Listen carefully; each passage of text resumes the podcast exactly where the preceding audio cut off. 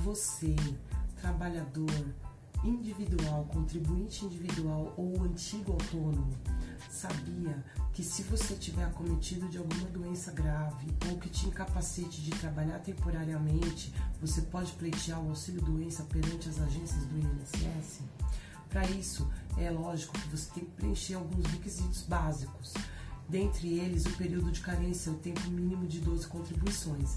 Mas não necessariamente que se você deixou de contribuir há três meses, seis meses, oito meses, você não terá direito a esse benefício. Pelo contrário, você pode ter direito ao benefício sim. Para isso, basta que você comprove que a doença pela qual você está sendo acometida te incapacite de trabalhar.